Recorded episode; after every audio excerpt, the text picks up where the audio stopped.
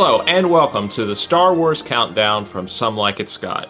I'm Scott Harvey, and I'm joined, as always, by my co hosts for this series, Scott Shelton and Jay Habib. Today, we'll be taking a break from the Skywalker saga to discuss the first of the Star Wars anthology films, 2016's Rogue One, A Star Wars Story.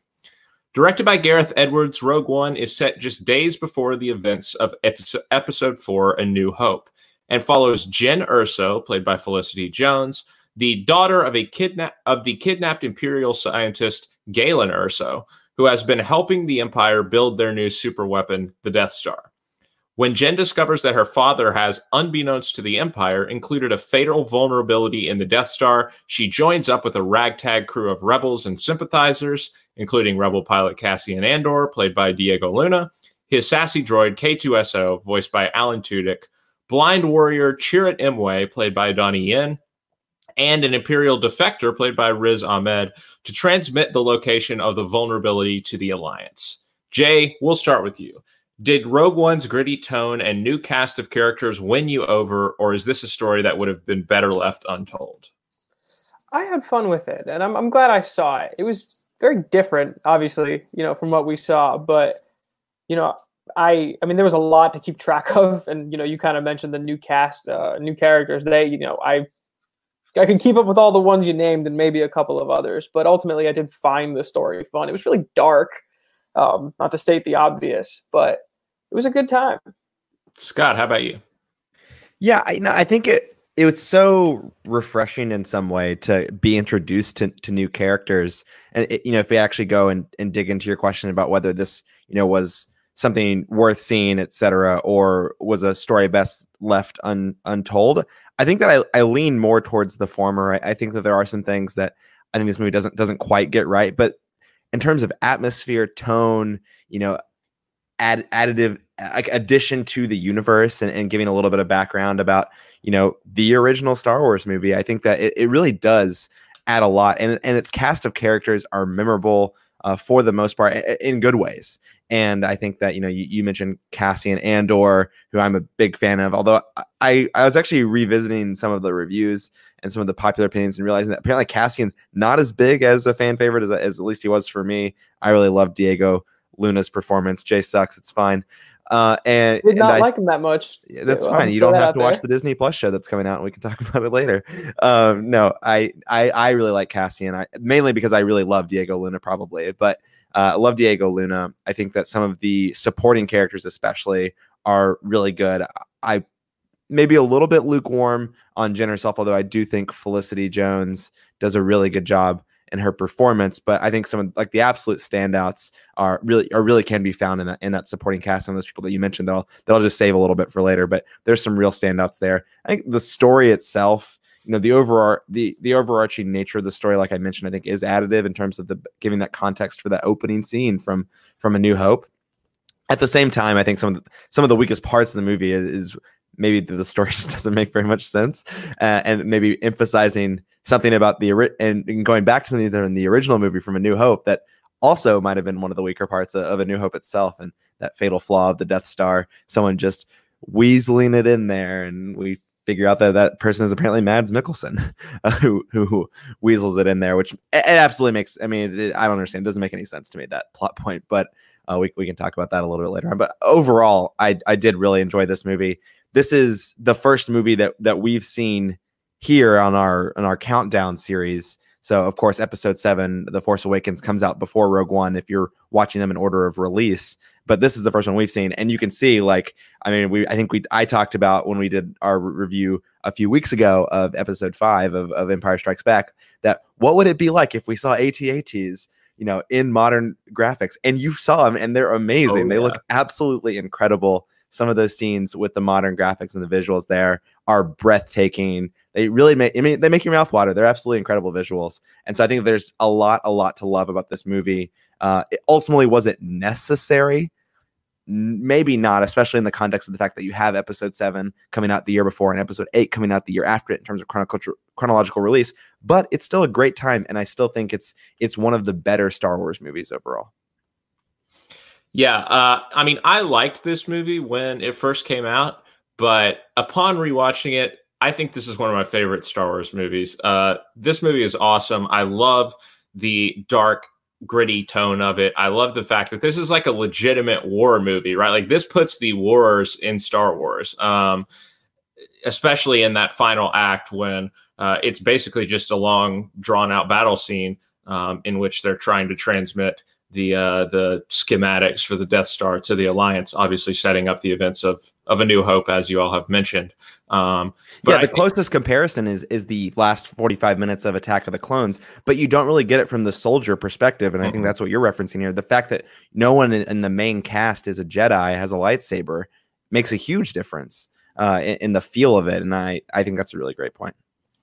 Yeah, but I love the first half of the movie too, as well, with all of these characters coming together. It, it it it gave me some serious Mass Effect vibes. The way that you have all these characters from like very disparate backgrounds coming together um, and forming, you know, a squad with this one mission in mind, that being uh, eventually to again transmit the schematics for the Death Star. Um, and I, I, you know, I love the the quirkiness of some of these characters. Obviously, despite it being dark, you still get some humor in there through the the K2SO character primarily.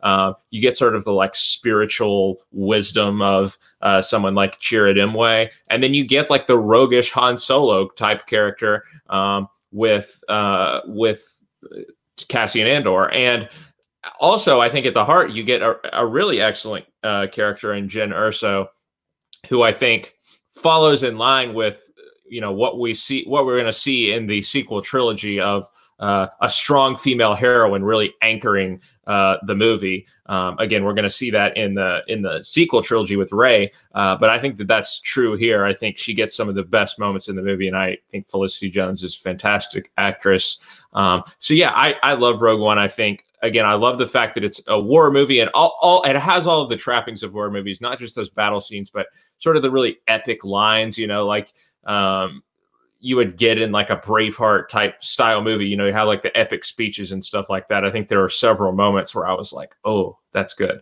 And not to mention, you know, the some of the shots, particularly in that final battle scene when when Cassian and Jyn just get enveloped at the end by the explosion, that's pretty awesome. Um, and so I I think that this is a fantastic movie, and honestly, I, I can't I, I can't wait to revisit it again because, like I said, I think it has it has catapulted up more than any of the other movies that we talked about so far. This movie has catapulted up on my list um, of favorite Star Wars movies. So glad we got the opportunity to revisit it. But with that, why don't we uh, turn you know go into some of the performances? I talked about a lot of the the cast up front, but obviously you haven't even mentioned some of the other great names in this movie. Scott, you talked about Mads Mikkelsen. Forest Whitaker shows up as Saw Gerrera. Uh, we have Ben Mendelsohn playing Director Krennic.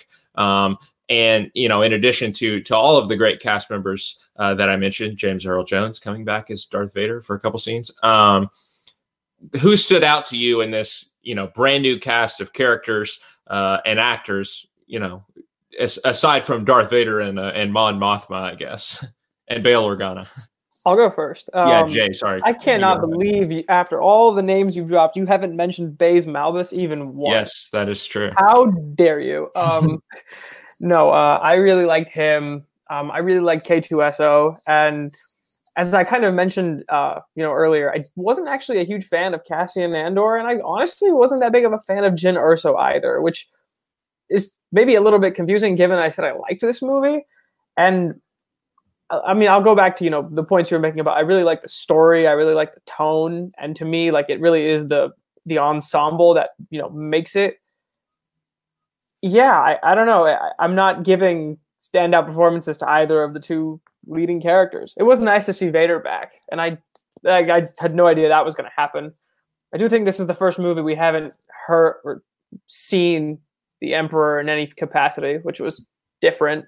Um, but I mean, I don't know if that's part of what they were going for with you know making this kind of different, right? I mean, you don't see him in A New Hope, but that's okay. Touche.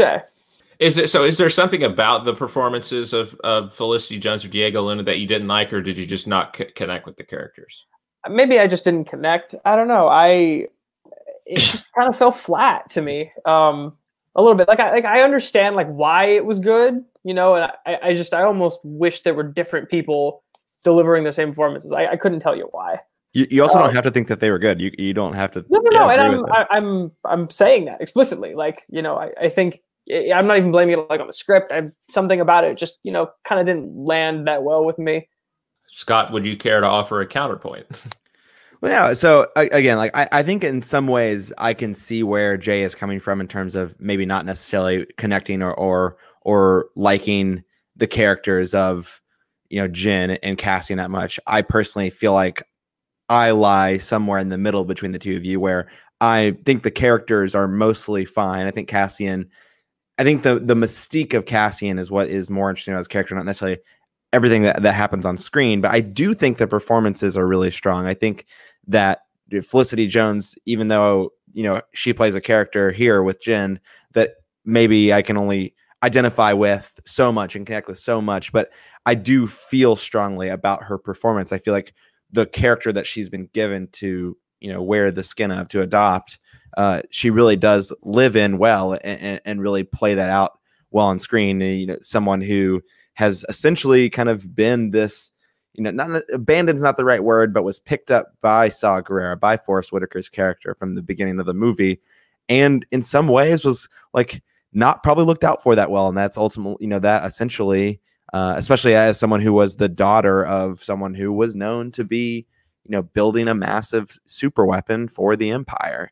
Uh, or maybe not a super. Maybe they didn't know it was a super weapon at the time, but they knew it was something, right? He was he was a, a you know researcher and developer for for the for the empire and so having being an outcast in a group of outcasts uh, i think you can see that and how that's affected her leading into where we get in the movie especially the fact that we know that she was abandoned by that group of people ultimately not, not only did she not fit in with the people who are part of that group but she was then abandoned by her father figure in Saw Gerrera as well, after being, of course, abandoned by Mads, her actual father, Mads Mikkelsen, although a little bit less, a little bit less willingly, I'd say in that yeah, instance. oh, sorry. No, go ahead. I'll. I'm about to switch over to casting anyway, so go ahead.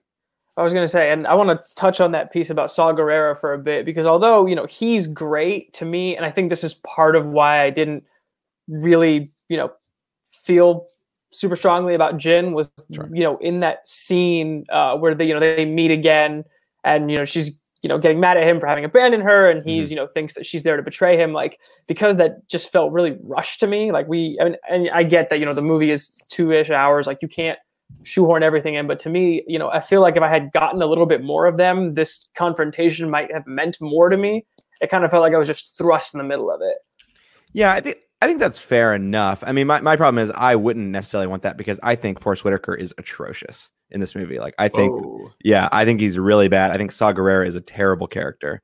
Um, personally, like I don't think that they they uh, do. They certainly don't do enough with this character, and there were some possibilities there they could have explored that they don't explore. But I wouldn't go as far to say atrocious.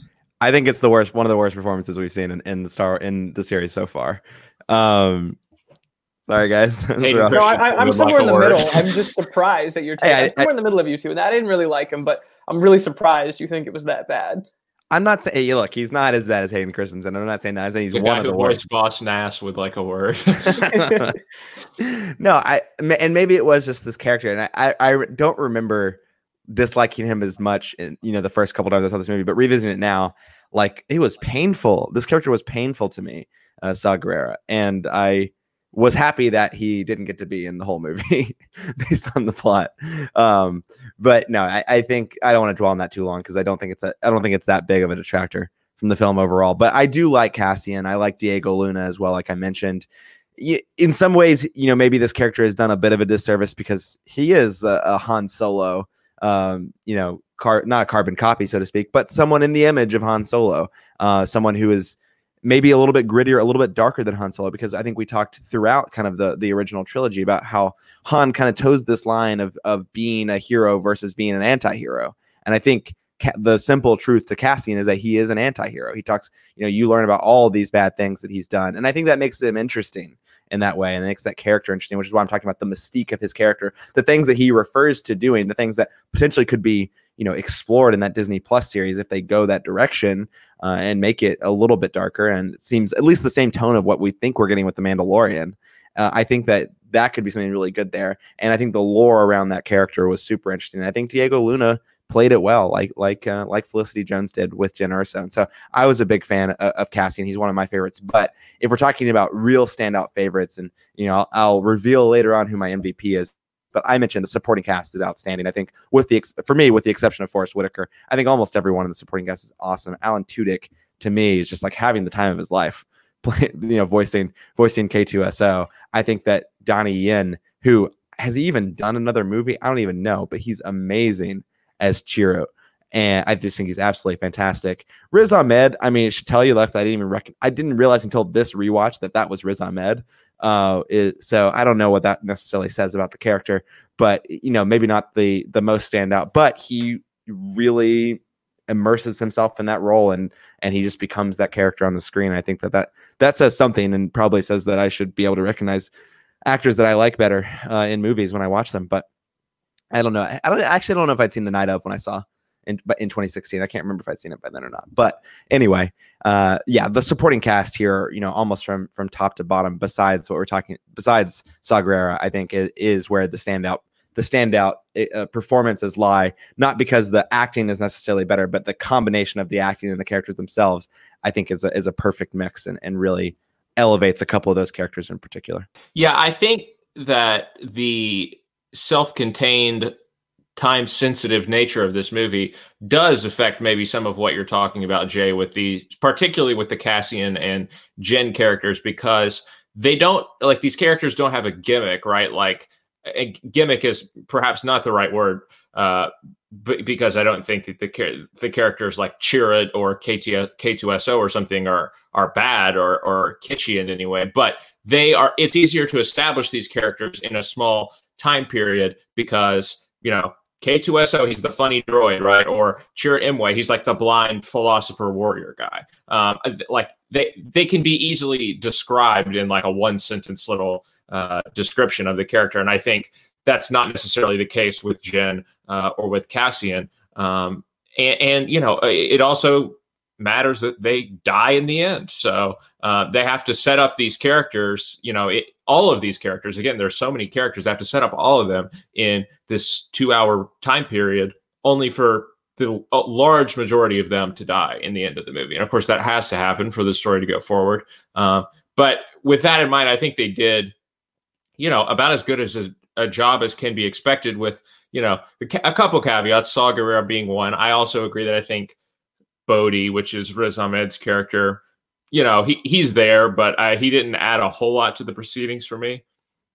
Yeah, Obviously, he does play an important role in the mission, but um, but as far as like Jyn goes, I really like this character and i think that it fits along with the model of star wars heroes. Like the the the role that destiny and like prophecy plays is obviously like huge throughout the star wars saga throughout the movies that we've watched so far and i think that falls right in line with with Jyn. Scott as you pointed out someone who's been abandoned her whole life um, and then discovers this video like for her specifically that um you know outlines this mission that you know she has to fulfill um, and is kind of forced to step into this leadership role that she's never been able to um, take up before but which uh, is her destiny right? Like you can clearly see that uh, she's meant to be this type of leader um, as the movie goes on. And you know some of those scenes like in the I don't even know what the room's called, but in like the decision room or whatever, where everybody is, and um, the war room, right? And everyone's all down in their luck, and she has to, you know,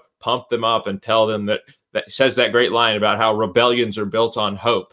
Um, really like comes into her own um, as a leader and as a person who is going to, you know, ultimately go down with the ship um, in order to, you know, save the alliance. Uh, and I think that Felicity Jones is, has a strong, strong personality throughout, uh, and I think really suits this character well. So I really enjoyed it. Cassian, yeah, I, I, I kind of agree with uh with Scott. I guess he I like the the roguish nature of the character, even if it doesn't come off as as you know immediately compelling or charismatic as Harrison Ford does as Han Solo. I mean, that's a high bar to match. Uh, but I'm still looking forward to the Disney Plus series to learn more about this character because he gets some good moments too. Uh, talking about great lines, I love when he says, "Let's make ten men feel like a hundred.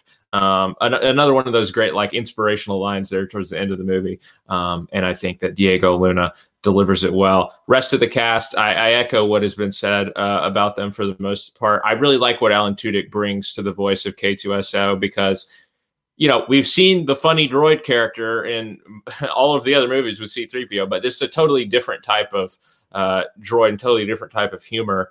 Um, he's so much more self aware than C3PO um, and has a lot of fun here, as you said, Scott, just kind of roasting everyone in the movie. Um, one of my favorite lines is when he says, uh, There's a problem on the horizon, there's no horizon. Um, and and there, there are many others as well. Uh, his sort of uh, playfully adversarial relationship with Jyn, I think gets there's a lot of comedy that comes out of that. So really yeah, and Cassian doesn't ever want to hear the odds from him, not unlike Han. Yes, there's a, there's a lot of those moments in the movie where it's like you know some kind of kitschy nostalgia moments that maybe we'll talk about in a second. But uh, yeah, that's certainly one of them. Uh, guys, why don't we talk about the action now because um, there is a lot of it in this movie. Like I said, the last hour of the movie or you know 45 minutes or so is basically one big battle sequence. Um, is there anything in particular that stood out from you from that sequence or did you find it generally satisfying?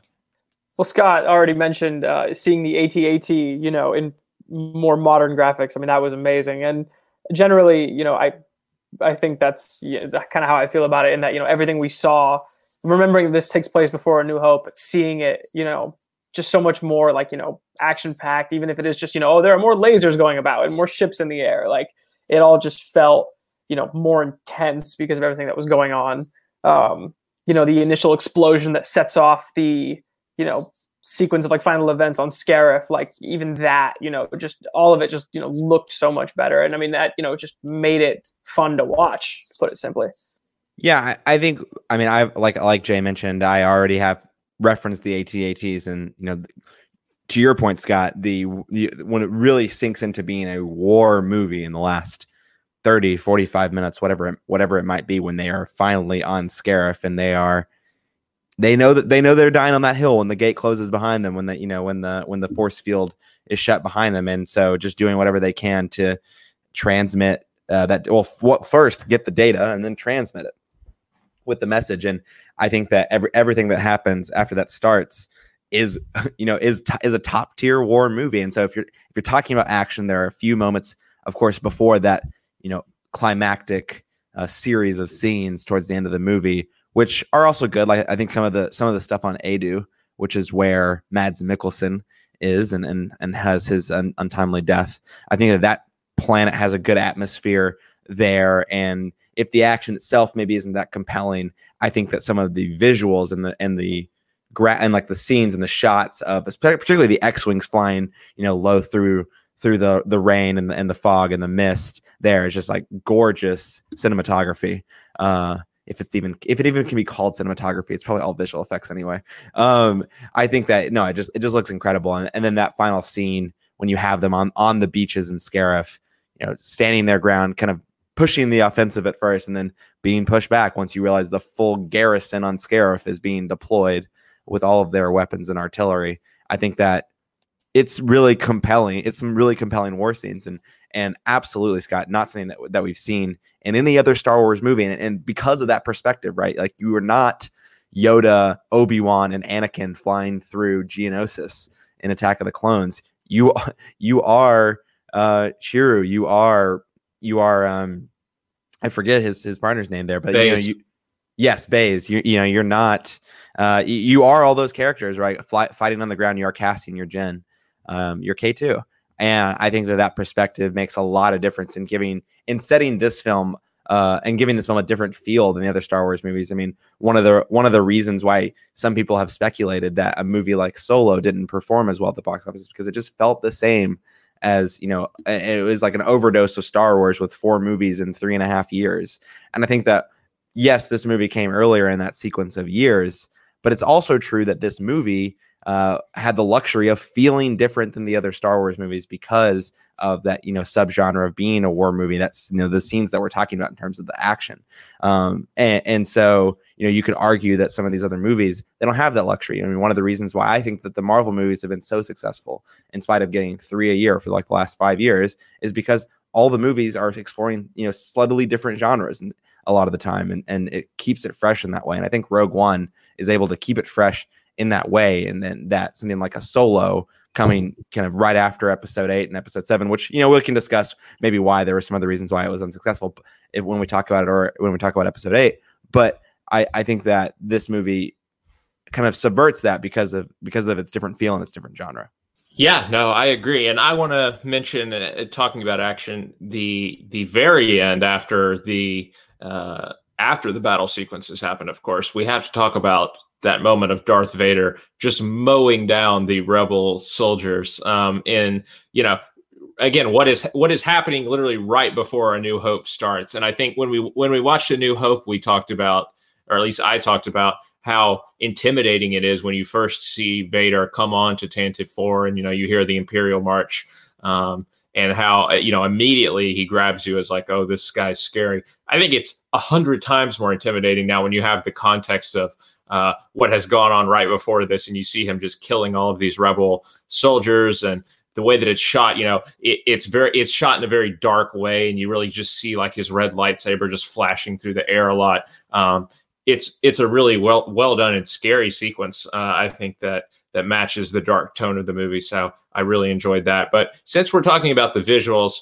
I guess this this maybe this falls in falls in the cast category a little bit more. But I think we do have to mention the Peter Cushing uh, digitally reconstructed face or whatever it is uh, as as General Tarkin. Of course, the Peter well they do Cushing the same had, with Leia too. It, it, they do the same technique with both sure, of them. But Tarkin is much more uh, of a factor in the movie. We yep. just see Leia very briefly in the end, but uh, obviously General Tarkin or Peter Cushing had passed away.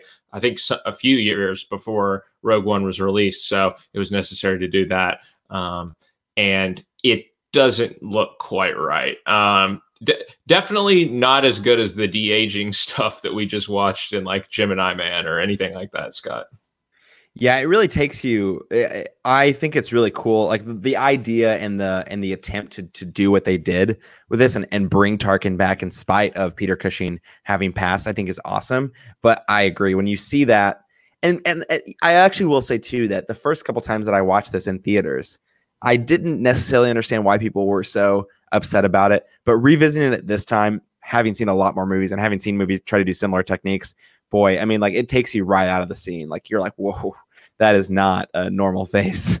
Um, it's very clearly you know CG visual effects. It, it, looks like something that could have like it looks like an animated character, like something like I don't know who framed Roger Rabbit, like an animated character just got dropped into a live action scene. Obviously, not that stark. It's not. It's not that dramatic right? But um, it, it really is. It, it took me out of it for uh, quite a few moments though when he first pops on the screen about you know a, a, third of the way through the movie. Jay, any reaction to the Peter Cushing uh, effects here?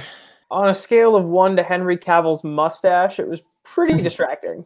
Yeah, no, I, I think I don't know. I mean, it didn't like take me out of scenes. I wouldn't go that far, but um, it it definitely stands out when he is on screen. Um, but they he's not on he's not on screen too much, which is good. I think they could have made the character a lot more of a factor, but instead you have this character of Krennic, the Ben Mendelsohn character, who sort of stands in as the the main villain in the movie. And I think um, you know, for for good reason, we we see a lot more of the non-digital digitized Ben Mendelsohn um, than we do of the the digitized uh, Peter Cushing. But just something I thought was worth bringing up there and talking about the visuals. But um, no, I think that's fair. And and to your point, I think I don't I didn't get my stopwatch out for this, but he had to have been on screen for less than five minutes. So thankfully, it's not. Yeah, no, it wasn't. You, you're probably right about that. Yeah, but we've we've talked about this a little bit, but uh, there are obviously some nostalgia moments in here that are meant to sort of call back to um, the original films and and A New Hope in particular. Uh, we talked about like the "Don't Tell Me the Odds" and the there. There's a a, a very uh, there's a muted uh, a cut a interrupted version of uh, "I've Got a Bad Feeling About This" that happens um, as well. Uh, were there any other moments like that that stood out to y'all of uh, callbacks to the um, original uh, franchise that you enjoyed or maybe thought were unnecessary. Yeah, of course, we also have like again Darth Vader showing up and Tarkin and Mon Mothma and Bail Organa and Leia, all of these characters from the old movies making uh, you know brief appearances. Uh, Jay, any reaction? I'll tell you one that didn't stand out to me. It was the lack of a title crawl.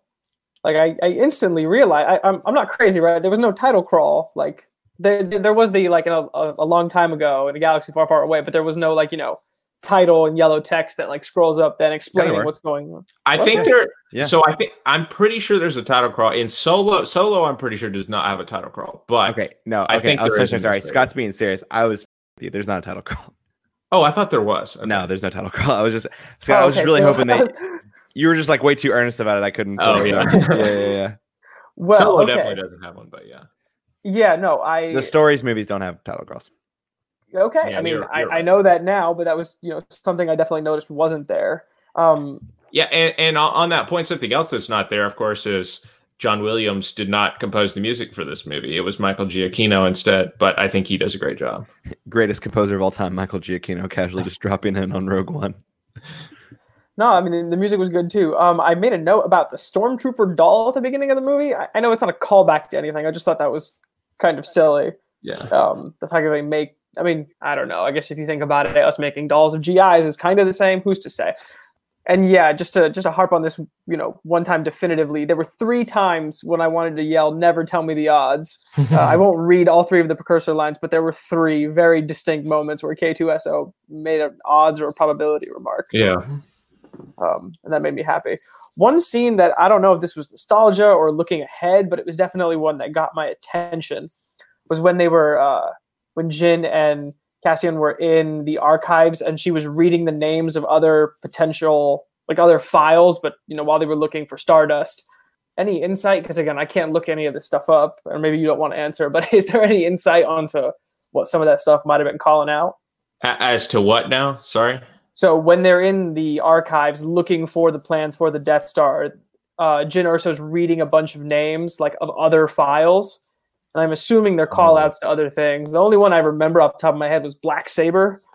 Um, Black Saber is not a name that I don't believe comes up, but I don't remember some of the other names. Maybe they were, or maybe there was just here's a word that sounds cool or something. None of them stick out to me. I mean, Black Saber is there's I know that I don't think this is a big thing in the movies, but there's this idea that there's a black kyber crystal and you could create a black colored lightsaber. Mm-hmm. Uh, That's what it sounded like. I was excited at the possibility. I didn't know if it had ever oh, happened yeah, or what. But I think it's more in like the expanded universe, or I guess what, what was formerly the expanded universe. I think in the books there might have been some more stuff, and, and I think a couple of the video games you might have could have crafted a black lightsaber. I don't know, but I don't think it was anything significant. Scott, any uh, takes on the nostalgia moments here? Hey, I liked it. I I did. I, I will say the the number of times that they kept trying to push like the Cassian and K two to Chewie and Han uh, mm-hmm. uh, comparison was like a little bit too much. I do get what what Jay is saying here about like three different times. If I like could have could have said that, and you know, one would have been enough for me. They had to balance it right, but you know, I don't think I can complain too much. I think the, the nostalgia factor works well. And I mean, the biggest nostalgia factor of all, of course, is getting to see Princess Leia at the at the very end of the of the movie to really get that direct through line straight into the opening scene of A New Hope. Uh, you know, as much as Grand Moff Tarkin's um, you know face is, is seems like it's taken out of nowhere and it kind of takes your breath away. Maybe not in always the best way. I think that you could say the same about uh, Princess Leia because what it is, it is just an overlaid CG face on uh, on another actress, and that actress isn't isn't Carrie Fisher. Um, so yeah, I don't know. And then uh, using the archive voice footage as well, it's it's interesting and really cool. Just to go back and again reference that, I think it's interesting and cool idea. Uh, it isn't executed well, but you know the first people who true attempt these things, they don't always execute it well, and they're not always the ones that are remembered for doing it right. Uh, so I don't want to bang it up too much for that. Yeah, I want to just briefly mention the because of course one one interesting thing is that the Jedi and the Force don't play a huge role in this movie. Um, however, the Force does come up. Of course, Chirrut, you know, frequently uh, um, repeats the phrase "I am one with the Force, Force is with me," um, and so I liked that callback to the Force. But even more than that, Uh, I love the "May the Force be with you" moment when uh, you know it, it's pretty clear that everyone uh, who is part of this mission is pretty much a goner, but they've completed their mission. They've they've you know transmitted the schematics, and Admiral Raddus says, Rogue One, may the force be with you. I think that's just a, a wonderful moment. Um, again, in the midst of a bunch of epic scenes and, and moments. So uh, I appreciated that callback. Uh, but let's talk about something now before we finish off with our, our final questions. Uh, something we've we've talked a little bit about, and that's just is this movie necessary? Um, I think that's a question again we'll we'll discuss with Solo, but um, did we really need this movie explaining the events leading up to A New Hope? Because obviously, we know what happens in A New Hope. We know that the Rebel Alliance obviously got the information about the Death Star. Do we really need an entire movie, um, you know, telling us how they got those plans? What do you guys think about that, Jay? I don't think we needed it, but that doesn't mean I'm not glad to have seen it. Um, to put it simply, like and I guess to call back to something Scott said at the beginning, you know, like this movie has, you know, its questions, uh, its questionable moments, and it, it's funny to me when I think about this kind of movie existing to retcon a glaring problem from A New Hope by giving us a movie that has, you know, kind of its own, you know, set of problems. Um, well, if its goal is to retcon a big problem from A New Hope, it didn't retcon it; it just drew attention back to it. But sure, that, that would I, be my perspective at least. I, I, I agree. Um, that, that's that's the the more problems it creates, right? Because I mean, you know, when I when I started watching it, that was kind of how I saw. it. I was like, okay, this is how they're going to explain like why the Death Star, you know, has a fatal flaw, and the fact that we've got to the end of the movie, and I don't feel any more convinced that that we should have arrived at that point.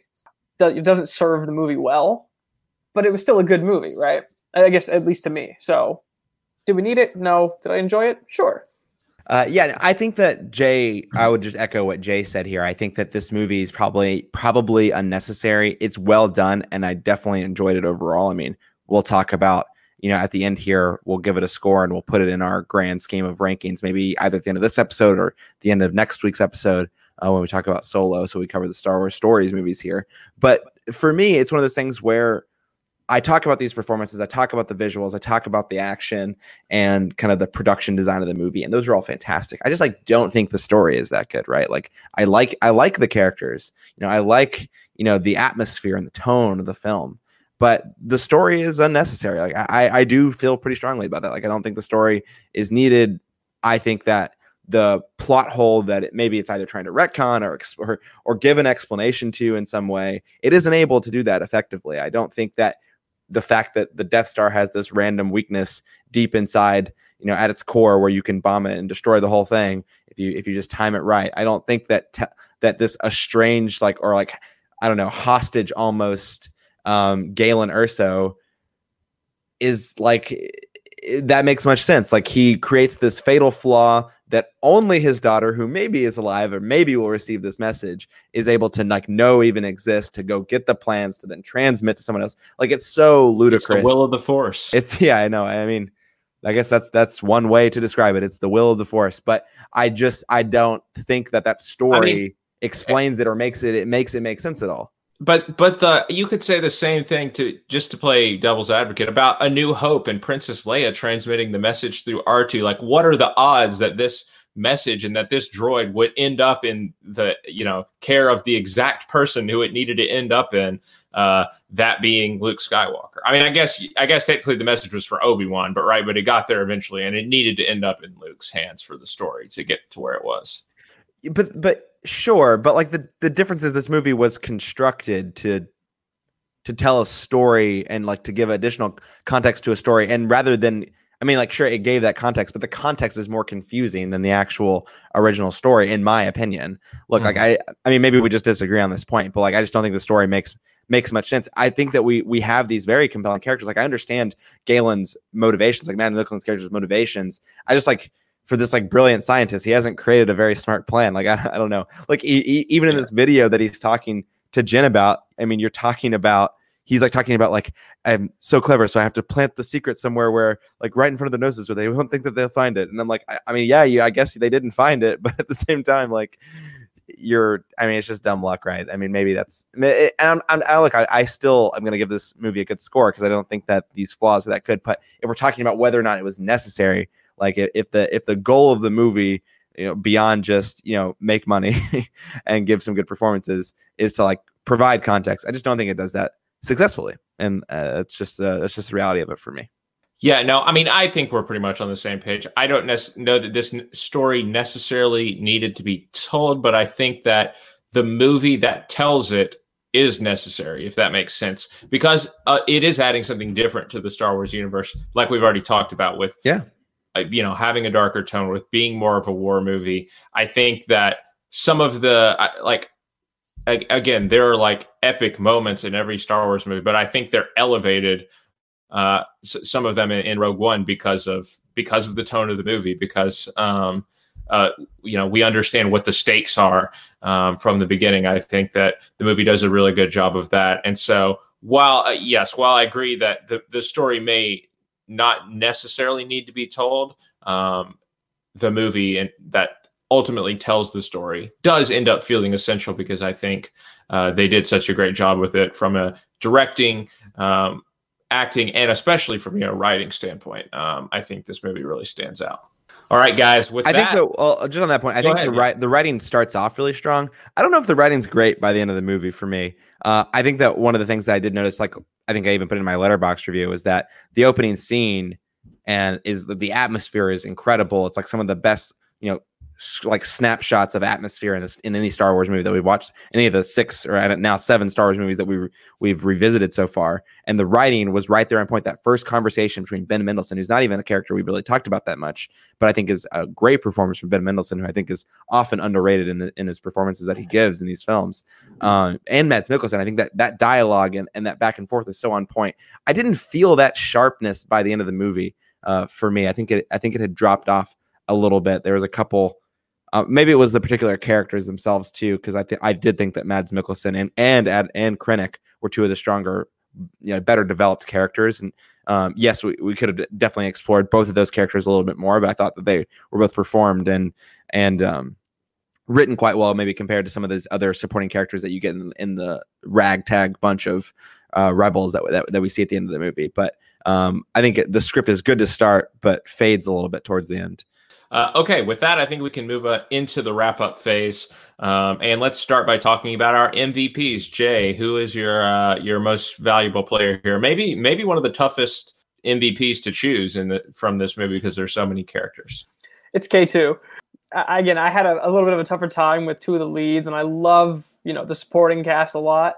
Um, you know, and I'll, I'll talk about that when we you know come back uh, to favorite moments in a second. But you know, I mean, K2 is just constantly there. And I know, you know, he's kind of meant to be, you know, replicating some of the stuff we have from the movies that were released before this, but I, I laughed out loud so many times, you know, when he spoke, like, Jyn, I'll be there for you. Cassian told me I had to be. I just, I don't know. I, uh, I had a really fun time with him. He's my MVP. Scott. Yeah, you know it's a tight race. K two is is one of my contenders for sure. Uh, I think I might I, in some world in some on some evenings I might choose him. Uh, I think on this one I'm going to go a different direction. I'm going to go for Donnie Yen's Chirrut. I think that he is uh, in in a cast of characters who are all very different from some of the people that we've seen in other Star Wars movies so far. I think that he stands out as some middle ground between these people who are your ragtag group of rebels and then you're you know you're force using you know Jedi. He is someone different. He is uh, in some senses a Jedi, and in some senses very much not a Jedi. Uh, and I think that his character is so interesting, and I think that some of the moments that his character is a part of are some of the highlights in the movie for me. And I just think that Donnie Yen, I, I can't understand why he doesn't do more movies because he was amazing in this role. I don't I don't know how Gareth Edwards or Kathleen Kennedy or anyone at Lucasfilm found this guy or, or why he you know came up for this role, but he was perfect for it, and I thought he crushed it.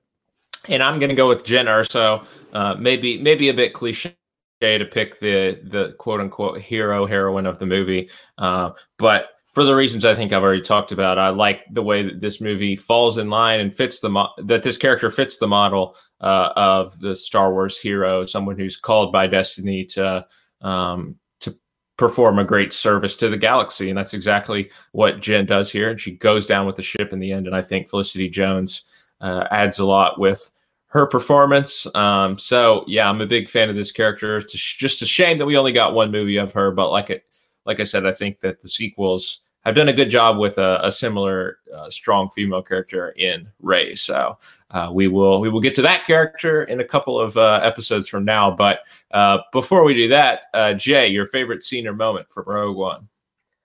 My favorite scene or moment. Um, I'm going to cheat a little bit. Sorry, but I'm going to give an honorable mention first, and then a sure. favorite scene. Sorry, Scott. Don't shake your head at me. I, I have to. Um, uh, you actually do men- not have to. You you could just say your your favorite moment. I I feel compelled. Um, honorable mention to uh, Vader's scene where he shows up in the dark. The lightsaber comes on, and he just completely tears through the rebels. Um, you guys mentioned that one earlier.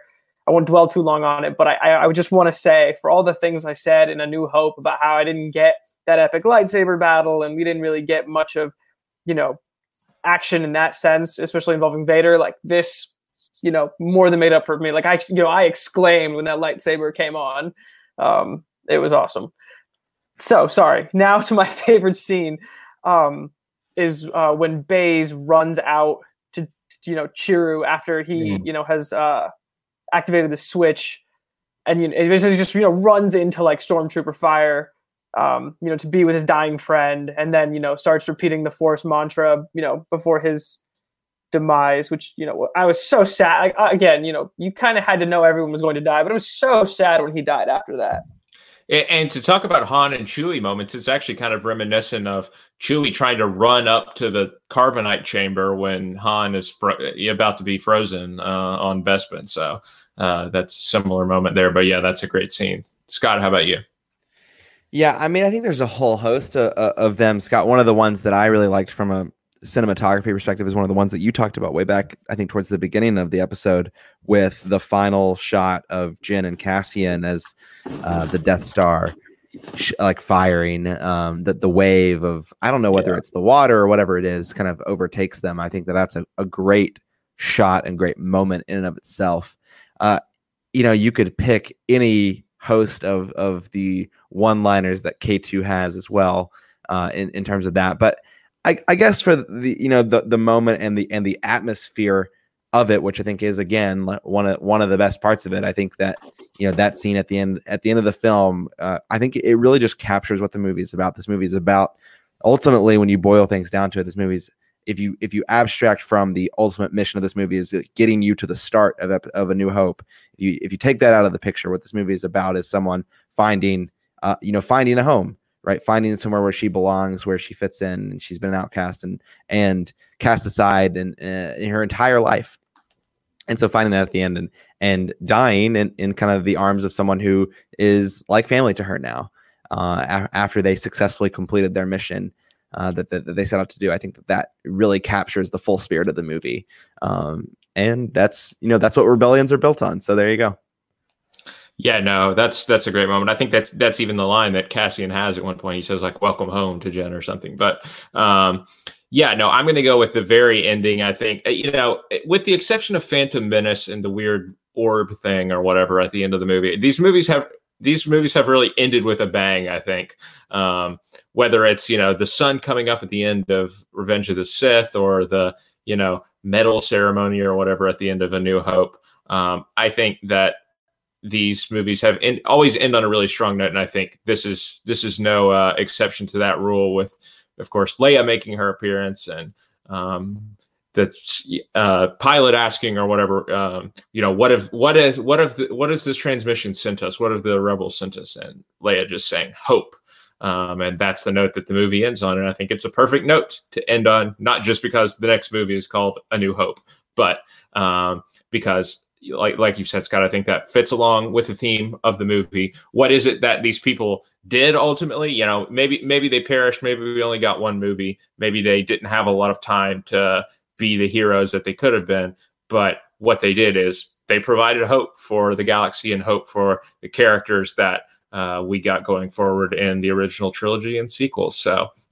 I think that's the ultimate takeaway from the movie, and the last moment does uh, a great job summing that up. All right, scores out of 10 and since we we you know talked about it a second ago why don't you go ahead and and t- tell us where this movie fits into your current rankings. Uh, Jay. I am really boxing myself into a, a tight space with these uh, this weird logarithmic sliding scale, whatever you want to call it. Um, but simply put, Rogue One gets an 8.7 from me, which puts it smack dab in the middle of the original trilogy, which is all above it, and the prequel trilogy, which is all below it. Jay, we're also have to introduce you to this concept that your score for a movie doesn't have to be the order in which you enjoy them either. so uh, yeah, no, because this is this is the funny thing about me because I sit back here and I think about my score and I'm giving it a, seven point seven, which is it's a good movie. Um, one of the de- definitely surpassing the prequel trilogy. Agreeing with Jay there for sure. And then thinking about okay, where does where does this sit in terms of movies that I want to revisit in the franchise? Like if I'm thinking about not only did I enjoy enjoy the movie, but like if I'm thinking about the movies that I you know enjoyed the most, which doesn't necessarily always relate to my score, where does this fit? And I'm having a really hard time with it. It's definitely not. Uh, it's definitely not eclipsing Empire Strikes Back, which for me is you know the, the clear number one here. But I think it. I still might have enjoyed this movie more than the other parts of the original trilogy. So it's something I'm really struggling with. Um, and so I, I'm actually putting it behind Return of the Jedi, but ahead of the original Star Wars movie. And I'm probably not surprised. Now. I'm coming out the highest at 9.4. I think this is a really excellent movie uh, and one of my favorites, like I said, in the Star Wars uh, franchise. As far as it wears, it fits into the list. I'll cheat a little bit and say that this is kind of tied for second oh with God. a New Hope. With, with a New Hope, because I think of them as the same story, right? Um, it's one feeds right into the other. I mean, I guess you could say that about some of the other movies to some extent, but uh, I think it, it is easier more than any other two movies in the franchise. It is easier to think about those two movies as one movie, sort of. Um, and so I I put would put them together as tied for second. I think that the movies fit together well is my point, and that is why I'm having them at a tie at number two at the moment. I don't know that I could pick between uh, which one of these I enjoy more because I think they both do what they set out to do incredibly well. So 9.4, really enjoy Rogue One. Um, and with that, I think that brings us to the end of our seventh episode here of the Star Wars Countdown. Uh, we hope you have enjoyed this episode. Uh, and if you have, please check out all of our other uh, episodes of the Star Wars Countdown and other podcasts in all in the Some Like It Scott feed on whatever podcast service you used, Apple Podcasts, Spotify, so on and so forth. Uh, we're we're there, we're doing all of uh, all of our podcasts, um, and we will have the the next three episodes, the final three episodes leading up to Rise of Skywalker of the Star Wars Countdown series coming out in the next three weeks. So, um, looking forward to that. We hope you are as well. Uh, if you want to support us, don't forget about our Patreon, patreon.com slash media plug pods. Um, and don't forget as well to uh, rate, review, subscribe, do all of the things on your podcast app uh, so that we can continue to grow our listeners. Uh, and please come back for the next episode of the some of the uh, Star Wars Countdown, uh, in which we will be talking about and reviewing the other anthology movie, Solo: A Star Wars Story. but until then, for Scott Shelton and Jay Habib, I'm Scott Harvey. Thanks for listening.